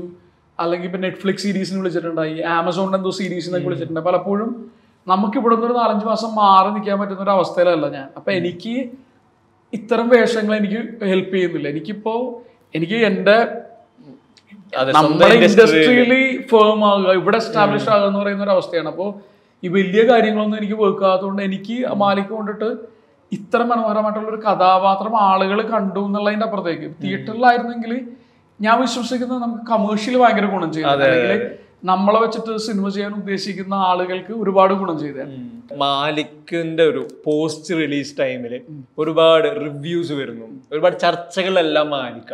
നാഷണൽ മീഡിയാസ് എല്ലാം അവരുടെ റിവ്യൂസ് ആവട്ടെ അവരുടെ എക്സ്പ്ലെയിനേഴ്സ് ആവട്ടെ എല്ലാത്തിലും ഈ നമ്മൾ നേരത്തെ സംസാരിച്ചോ പറഞ്ഞിരുന്ന പോലെ ഈ ഫഹദ് വേഴ്സസ് വിനയ് എന്നുള്ളൊരു ഫാക്ടർ സ്ഥിരമായിട്ട് എല്ലാത്തിലും ഉണ്ടായിരുന്നു. ഒരു സ്ട്രിപ്പ് ആയിട്ട് ഉണ്ടായിരുന്നു എന്നാൽ ഒരുപക്ഷെ നമ്മുടെ സൗത്തിലാണ് ഇപ്പം മലയാളത്തോട്ട് വരുമ്പോൾ തന്നെ പലപ്പോഴും ഒരു ആക്ടറിലോട്ട് ആക്ടറിലോട്ട് മാത്രം ഫോക്കസ് ആവുന്ന രീതിയിൽ ഇത്തരം സിനിമാ ചർച്ചകൾ മാറുന്നുണ്ട്. സത്യം. അപ്പോൾ ഇത്തരത്തിലൊരു ഒരു ആക്ടർ ഒരു പെർഫോമർ ട്രാക്ക് മാറ്റി പുതിയൊരു ഷിഫ്റ്റ് സ്വീകരിക്കുമ്പോൾ വേണ്ട രീതിയിൽ അംഗീകരിക്കുന്നില്ല എന്ന് തോന്നുന്നുണ്ട്? പിന്നെ നമുക്ക് ഈ ഞാൻ നേരത്തെ പറഞ്ഞ ഒരു അവസ്ഥയാണ് നമുക്ക് പരാതികൾക്ക് സ്പേസ് ഇല്ല. സ്ഥാനമില്ല. ഇൻഡസ്ട്രി ഭയങ്കര കോമ്പറ്റേറ്റീവ് ആണ്. ഇപ്പൊ ഇതിൽ പിന്നെ ഞാൻ സിനിമയിൽ അഭിനയിക്കുക എന്ന് പറയുന്നത് ലോകത്ത് ഒരേ ഒരാളെ ആഗ്രഹിക്കുന്നുള്ള ഞാൻ സിനിമയിൽ അഭിനയിക്കണമെന്നുള്ള ഞാൻ മാത്രമാണ്. സിനിമയ്ക്ക് എന്നാ വേണ്ട? അപ്പൊ ഞാൻ ഞാൻ റിഗ്രറ്റ് ചെയ്യാനുള്ള ടൈമില്ല പിന്നെ നമുക്ക് ഏറ്റവും വലിയ അനുഗ്രഹം എന്ന് പറഞ്ഞാൽ ബാക്ക് ടു ബാക്ക് ഫിലിംസ് ഉണ്ട്. ഇപ്പൊ ഒരു സിനിമ ഇപ്പൊ മാലിക്കിൽ ഡെഫിനറ്റ്ലി ഞാൻ ഏറ്റവും കൂടുതൽ ആളുകളിലേക്ക് എത്തി. ഇപ്പൊ എന്നെ ഫോർ എക്സാമ്പിൾ ഇപ്പോൾ ഫാസിൽ സാർ വിളിച്ചിട്ടുണ്ടായി പടം കണ്ടിട്ട്. ഫാസിൽ സാറ് വിളിച്ചിട്ട് പറഞ്ഞ കോംപ്ലിമെന്റ് ആണ്. മാലിക്ക് കഴിഞ്ഞിട്ട് എനിക്ക് ഏറ്റവും ഏറ്റവും വലിയ കോംപ്ലിമെന്റ് ഏതാണെന്ന് വെച്ച് കഴിഞ്ഞാൽ പുള്ളി പറഞ്ഞാണ് ഫഹദ് ഉള്ള ഫഹദ് ലീഡ് റോൾ ചെയ്യുന്ന പടത്ത് പുള്ളി എന്നോട് പറഞ്ഞു അതായത് ഒരു സെക്കൻഡ് കൂടി ഞാൻ ക്യാരക്ടറിൽ നിന്ന് ഔട്ട് പോയില്ല. പ്രായമുള്ളപ്പോഴും മറ്റേ ഏർലി ട്വന്റീസ് ചെയ്യുമ്പോഴും ഒക്കെ പുള്ളിക്ക് ക്യാരക്ടറിനെ കാണാൻ പറ്റുന്നുണ്ടായിരുന്നു. ഞാൻ എന്ന് പറയുന്ന വ്യക്തിനെ കണ്ടില്ല എന്ന് അദ്ദേഹം പറഞ്ഞത്. അത് ഭയങ്കര കോംപ്ലിമെന്റ് ആണ്. അപ്പൊ ഒരർത്ഥത്തിൽ നമുക്ക് ഏറ്റവും കൂടുതൽ ആളുകളിലേക്ക് എത്താൻ പറ്റിയിട്ടുണ്ട്. പിന്നെ ബാക്കി പറയുന്ന കമേഴ്ഷ്യൽ പരിപാടികളൊക്കെ വന്ന് ചേരേണ്ടതാണ്. എനിക്ക് പ്രതീക്ഷയുണ്ട് കാര്യം ഏറ്റവും മനോഹരമായിട്ടുള്ള മൂന്ന് സിനിമകളാണ് തമാശയ്ക്ക് ശേഷം സംഭവിച്ചത്. മാലിക്ക് മാത്രമേ ഇറങ്ങിയിട്ടുള്ളൂ. ഇനിയിപ്പോ കനകം കാമിനി കലഹം ഇറങ്ങണം. ചുരുൾ. ചുരുളി ഇറങ്ങണം. ചുരുളിയിൽ എന്ന് പറഞ്ഞാൽ നമ്മൾ ഈ പറയുന്ന പോലെ ചുരുളിയിൽ നമ്മൾ തന്നെ ലീഡ് റോൾ ലിജോ ജോസ് പല്ലിശ്ശേരി എന്ന് പറയുന്ന ഒരു മഹാനായ സംവിധായകന്റെ സിനിമയിൽ നമുക്ക് നായകനായിട്ട് അഭിനയിക്കാൻ പറ്റി എന്ന് പറയുന്ന ഒരു സന്തോഷം കൂടിയുണ്ട്. ക്യാരക്ടറിന് വേണ്ടി എടുക്കുന്ന എഫേർട്ട് അതിന്റെ ഫിലിം മേക്കിംഗ് പ്രോസസ്സിലുള്ള ഇൻവോൾവ്മെന്റ് ഇതെല്ലാം നമ്മൾ സംസാരിച്ചു. അപ്പോൾ ഒരു സിനിമ ഷൂട്ടിംഗ് കഴിഞ്ഞിട്ട് മനസ്സിൽ ആദ്യം രജിസ്റ്റർ ഒരു ക്യാരക്ടർ ആർക്ക് ഉണ്ടാവല്ലോ ആദ്യം കഥ കേൾക്കുമ്പോൾ പിന്നെ ഷൂട്ട് ചെയ്യുന്നു. അതിനെല്ലാം ശേഷം ഒരു ഹാങ് ഓവർ പോലെ എടുക്കുന്ന ക്യാരക്ടർ എന്തെങ്കിലും ഉണ്ടോ ഞാൻ അങ്ങനെ പിടിക്കാറില്ല ഞാൻ ചുമന്നു കഴിഞ്ഞാൽ ജീവിതം ആകെ തകർന്നു ഞാൻ എപ്പോഴും ഞാനും ഞാൻ റിലേഷൻഷിപ്പിലുള്ള ടൈമിൽ ഞാനും എന്റെ വൈഫും കൂടെ ഞാൻ എവിടെയോ ഇത് പെട്ടെന്ന് എന്തോ തോന്നി. പെട്ടെന്ന് എന്തോ തോന്നിയിട്ട് അതായത് ഞാൻ എന്തോ ഒരു സാധനം കണ്ടിട്ട് ഞാൻ പറഞ്ഞത് അത് എന്തോ ഒരു സാധനം ചെയ്തപ്പോൾ മറ്റേ സ്വാമി എന്താണെന്ന് ചോദിച്ചു.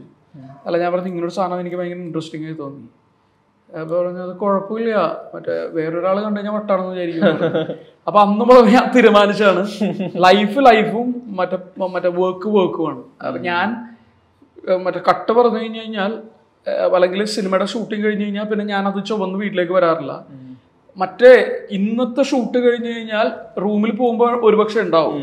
നമ്മൾ നാളെ എടുക്കാൻ പോകുന്ന സീൻ എന്താണ് അല്ലെങ്കിൽ അതിലെന്താണ് ചെയ്തത് അല്ലെങ്കിൽ ഇന്നിപ്പോ ചെയ്ത സീൻ കുറച്ചും കൂടി ബെറ്റർ ആക്കാൻ പറ്റുമായിരുന്നു. അങ്ങനത്തെ ആലോചനകൾ സിനിമയുടെ ഷൂട്ടിംഗ് അവസാനിക്കുന്നവരെ ഉണ്ടാവും. പക്ഷെ അവസാനിച്ചു കഴിഞ്ഞാൽ ചുമക്കാറില്ല.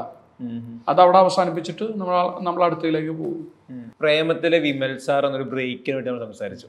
അത് വലിയ രീതിയിൽ സോഷ്യൽ മീഡിയയ്ക്ക് പുറമെ സാധാരണക്കാരുള്ളിൽ വരെ വിമൽ സാർ വിമൽ സാറിന്റെ പാട്ടും വിമൽ സാറിന്റെ ഈ ഡയലോഗ് ഡെലിവറി ഇതെല്ലാം കൃത്യമായിട്ടുള്ള സ്പേസ് കണ്ടുപിടിച്ചിരുന്നു ആളുകളുടെ ഉള്ളിൽ. അപ്പോൾ വിമൽ സാറിലോട്ട് അല്ലെങ്കിൽ വിമൽ സാർ ആവുന്ന സമയത്ത് ഇത്തരത്തിലൊരു ഫീഡ്ബാക്ക് ആണ് ഇത്ര വലിയൊരു റീച്ച് പ്രതീക്ഷിച്ചിരുന്നു. ഇല്ല. സിനിമ ഒരു ഷുവർ ഹിറ്റാണെന്ന് എനിക്കറിയാം സിനിമ ഇപ്പോൾ അൽഫോൺസ് ഡയറക്റ്റ് ചെയ്യുന്നതുകൊണ്ടിട്ടും ഒരു അൽഫോൺസിനൊപ്പം ഞാനൊരു റിഹേഴ്സൽ പരിപാടി പിടിച്ചപ്പോൾ തന്നെ എനിക്കറിയായിരുന്നു ഈ സിനിമ സൂപ്പർ ഹിറ്റ് ആയിരിക്കും. സൂപ്പർ ഹിറ്റ് ആയി പോലെ പ്രേമം ചരിത്രമാണല്ലോ. അതെ. പ്രേമത്തിന് ശേഷം വീണ്ടും അങ്ങനെ ഒരു സിനിമ ഉള്ളതായിട്ട് എനിക്ക് അറിഞ്ഞൂടാ ഞാൻ എക്സ്പീരിയൻസ് ചെയ്തിട്ടില്ല. ഇങ്ങനൊരു ഇങ്ങനൊരു തരംഗമാവുന്നു എനിക്ക് അറിഞ്ഞൂടായിരുന്നു പക്ഷെ സിനിമ സൂപ്പർ ഹിറ്റ് ആയോ എന്ന് എനിക്കറിയാമായിരുന്നു. എന്റെ ക്യാരക്ടറിന് ഇത്രത്തോളം റിസപ്ഷൻ കിട്ടുമെന്നൊന്നും ഞാൻ വിചാരിച്ചിട്ടില്ല. ഞാൻ അതിൽ വന്നു പോകുന്ന ഒരു കഥാപാത്രം മാത്രമാണ്. സിനിമ ഫിലിം മേക്കിംഗ് പ്രോസസ്സില്ല ഷൂട്ടിംഗ് പ്രോസസ്സിൽ ഞാൻ ഭയങ്കരമായിട്ട് എൻജോയ് ചെയ്തു. പക്ഷെ ഇത്രത്തോളം ഒരു തരംഗമാവുന്നു. അല്ലെങ്കിൽ ഈ കഥാപാത്രം കൊണ്ടിട്ട് ഞാൻ ഫോട്ടോ വെച്ച് വീഡിയോ വെക്കുന്നു എന്ന് എനിക്ക് അറിഞ്ഞൂടായിരുന്നു അപ്പോൾ ഞാൻ റീസെന്റ് ഇപ്പൊ ഗോൾഡ് എന്ന് പറഞ്ഞ സിനിമയിൽ ഞാൻ അൽഫോൺസോന്റെ വീണ്ടും അൽഫോൺസ് ഒരു മ്യൂസിക് വീഡിയോ ചെയ്തു. അതിൽ ഞാനും എന്റെ മോനും അഭിനയിച്ചിട്ടുണ്ട്. പിന്നെ ഇപ്പൊ അവസാനം ഗോൾഡ് എന്ന സിനിമയിൽ ഞാനൊരു മൂന്ന് ദിവസം നാല് ദിവസം ഷൂട്ട് ചെയ്തു. അപ്പൊ എപ്പോഴും ഒരു ഒരു ഒരു ഒരു നമ്മൾ ഉം ഭയങ്കര താങ്ക്ഫുൾ ആവും ഇങ്ങനത്തെ ഫിലിം മേക്കേഴ്സിന്റെ സിനിമകളിലും ഒക്കെ ഭാഗമാകുമ്പോൾ വിമൽ സാറിന്റെ കാര്യത്തിൽ തന്നെ ഇപ്പോ ആ, അത് അദ്ദേഹം മെയിന്റെയിൻ ചെയ്യുന്ന ഒരു കെമിസ്ട്രി ഉണ്ടല്ലോ ഇപ്പോ പി ടി സാറിന്റെ ഒപ്പം ഉള്ള പോലെ തന്നെ ഈ സ്റ്റുഡൻസ് ആയിട്ടുള്ള കെമിസ്ട്രി ഉണ്ട്. ഇതെല്ലാം രണ്ട് എക്സ്ട്രീമിനാണെങ്കിൽ പോലും കൃത്യമായിട്ട് ബാലൻസ് ചെയ്യുന്നുണ്ട്. പിന്നെ അദ്ദേഹത്തിന്റെ ഒരു സിനിമയിൽ തന്നെ ഏറ്റവും കൂടുതൽ ചർച്ച ചെയ്യുന്നത് പാട്ട് പാടുന്ന സീക്വൻസ് ആണ്. അപ്പൊ ഇത്തരത്തിലുള്ള സീക്വൻസുകൾ ആദ്യം അൽഫോൺസ് നറേറ്റ് ചെയ്ത് വരുമ്പോൾ ഫസ്റ്റ് മൈൻഡിൽ വന്ന രീതി തന്നെയാണ് പെർഫോം ചെയ്ത് പോയി മുന്നോട്ട്. അൽഫോൺസ് എങ്ങനെയാന്ന് അറിയാമോ സാറേ ഇപ്പോൾ ഭയങ്കര ഡീറ്റെയിൽഡ് നറേഷൻ ഒന്നും അല്ല. പക്ഷെ അൽഫോൺസിന്റെ ഒരു മാജിക് എന്താന്ന് വെച്ച് കഴിഞ്ഞാൽ ഇയാൾ ലൊക്കേഷനിൽ വന്നിട്ട് ഒരു മാജിക് കാണിക്കും. ഇപ്പൊ ഞാൻ പ്രേമത്തിന്റെ സ്ക്രിപ്റ്റ് വായിച്ച് സ്ക്രിപ്റ്റിന് മുപ്പത്തഞ്ച് നാൽപ്പത് മാർക്കാണെങ്കിൽ ഇയാൾ സിനിമയുടെ മേക്കിംഗ് ഒരു ഈ ലൊക്കേഷനിൽ നടക്കുന്ന ഒരു മാജിക് ഉണ്ട്. അത് എന്താ പറയുക അതൊരു ഞാനിപ്പോൾ നാൽപ്പത് മാർക്കാണ് ഇപ്പോൾ സ്ക്രിപ്റ്റിന് കൊടുക്കണമെങ്കിൽ ഇയാൾ ഒരു എൺപത് എൺപത്തഞ്ച് ഷൂട്ടിംഗ് പ്രോസസ്സിൽ ഉണ്ടാക്കും പോട്ടെ ഒരു എഴുപത്തഞ്ച്. ഇയാൾ നൂറിലേക്ക് പോകുന്ന ഇയാളുടെ എഡിറ്റിലാണ് അങ്ങനത്തെ ഒരു മജീഷ്യനാണ് പുള്ളി. പല കാര്യങ്ങളും ഇപ്പം ഞാൻ നേരത്തെ പറഞ്ഞ പോലെ എന്നവളെ എന്ന് പറയുന്ന പരിപാടി അത് ഇയാൾ സ്റ്റേജിൽ കയറി പാടുന്നതൊക്കെ ഉണ്ടോ എന്ന് എനിക്ക് അറിഞ്ഞുകൂടാ ഇയാൾ സ്റ്റേജിൽ കയറുന്നു പിന്നെ കട്ടാവുന്നു പിന്നെ അവരുടെ ഇതിലേക്ക് പോകുന്നതാണ്. അൽഫോൺസ് എന്നോട് കൊണ്ട് ചോദിച്ചു ഇതേപോലെ അപ്പൊ പത്തായിരം കുട്ടികൾ അവിടെ ഇരിപ്പുണ്ട്. അവർ നിറഞ്ഞിരിക്കുന്നുണ്ട്. അവർക്ക് അറിഞ്ഞുകൂടാ. അപ്പൊ അൽഫോൺസ് എന്നോട് ചോദിച്ചു ഇതേപോലെ ധൈര്യം ഉണ്ടോന്ന് ചോദിച്ചു. സ്റ്റേജിൽ കയറി പാട്ട് പാടാൻ. ഞാൻ പറഞ്ഞു എനിക്കെന്ത് ധൈര്യം കുറവ് അപ്പൊ ആർക്കും അറിഞ്ഞുകൂടാ. ക്യാമറാമാൻ അറിയാം ഏഹ് മറ്റേ അൽഫോൺസിനറിയാം. അങ്ങനത്തെ കുറച്ച് ആളുകൾക്ക് അറിയുള്ളൂ ഈ പരിപാടി. ഇതാണെന്നുള്ളത്. ഞാൻ പറഞ്ഞു എനിക്ക് എന്താന്ന് പറഞ്ഞു? ഞാൻ കേറി പാട്ട് പാടി. അപ്പൊ പിള്ളേരൊക്കെ ഭയങ്കര ചിരിയും പരിപാടി അപ്പൊ ഞാൻ ഷോക്ക് അടിച്ച് വീണു.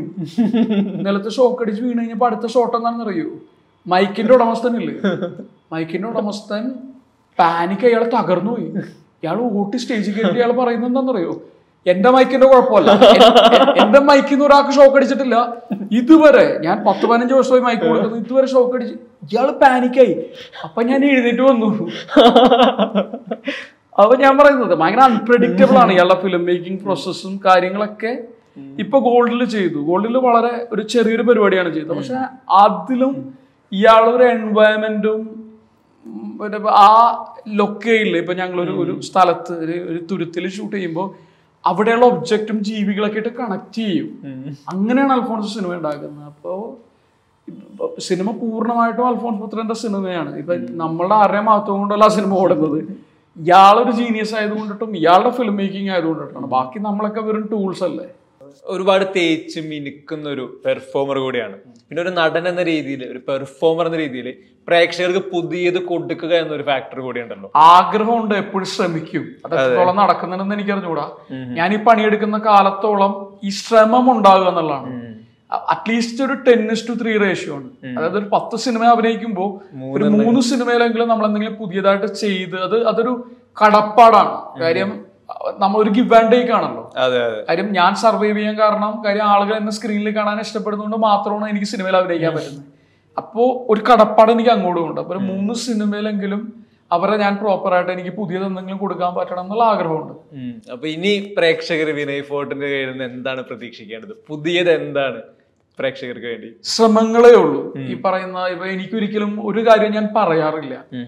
ഒരു ഒരു വാഗ്ദാനങ്ങൾ ഞാൻ ഇന്നുവരെ ഒരാൾക്കും കൊടുത്തിട്ടില്ല. പക്ഷെ ഞാൻ എന്റെ ഭാഗത്തുനിന്ന് ഒരു നടൻ എന്നുള്ള തരത്തിൽ ഒരു വ്യക്തി എന്നുള്ള തരത്തിൽ എന്ന് ശ്രമം ഉണ്ടാവും. ഞാൻ വളരെ സാധാരണക്കാരനായിട്ടല്ല ഞാൻ ഭയങ്കര ബ്രില്യന്റ് ആയിട്ടുള്ള ഒരു ആക്ടറാണെന്നുള്ള അഭിപ്രായം ഒരിക്കലും ഇല്ല. പക്ഷെ ഞാൻ അത്യാവശ്യം നല്ല ഹാർഡ് വർക്കിങ്ങും പാഷനേറ്റ് ആയിട്ടുള്ള ആക്ടറാണെന്നുള്ള ഒരു കോൺഫിഡൻസ് എനിക്കുണ്ട്. അപ്പൊ എന്നും എന്റെ ശ്രമങ്ങൾ ഉണ്ടാവും ഇപ്പൊ ഞാനും ഈ എന്റെ ഒരു എന്റെ ജീവിതത്തിന്റെ ഞാൻ ജീവിക്കുന്നതിന്റെ പേർപ്പസ് തന്നെ ഞാൻ നേരത്തെ പറഞ്ഞ പോലെ ഒരിക്കലും മരിക്കാത്ത ഏറ്റവും സത്യസന്ധമായിട്ടുള്ള സിനിമകളിൽ ഏറ്റവും സത്യസന്ധമായ ഏറ്റവും ട്രൂത്ത്ഫുൾ ആയിട്ടുള്ള ക്യാരക്ടേഴ്സ് അഭിനയിക്കുക അല്ലെങ്കിൽ ആ കഥാപാത്രം അത്തരം കഥാപാത്രങ്ങളെ അവശേഷിപ്പിക്കുക എന്നുള്ളതാണ്. അപ്പോൾ സിനിമ ഒരിക്കലും മരിക്കുന്നില്ല കഥാപാത്രങ്ങൾ ഒരിക്കലും മരിക്കുന്നില്ല. പക്ഷെ ഒരു മനുഷ്യനായിട്ടുള്ള ഞാൻ മരിക്കും. ഞാൻ ഒരു ദിവസം ഈ ഭൂമി വിട്ട് പോകും ഒരു ദിവസം ഞാൻ എന്റെ ഈ പറയുന്ന അരങ്ങൊഴിയും അപ്പോഴും ഇത്തരം മനോഹരമായിട്ടുള്ള സിനിമകളും മനോഹരമായിട്ടുള്ള കഥാപാത്രങ്ങളും അവശേഷിക്കണമെന്നും. എന്തായാലും എല്ലാവിധ ആശംസകളും. ഇനിയും ഒരുപാട് പെർഫോമൻസുകളെ മുന്നോട്ട് വരട്ടെ. Thank you thank you thank you thank you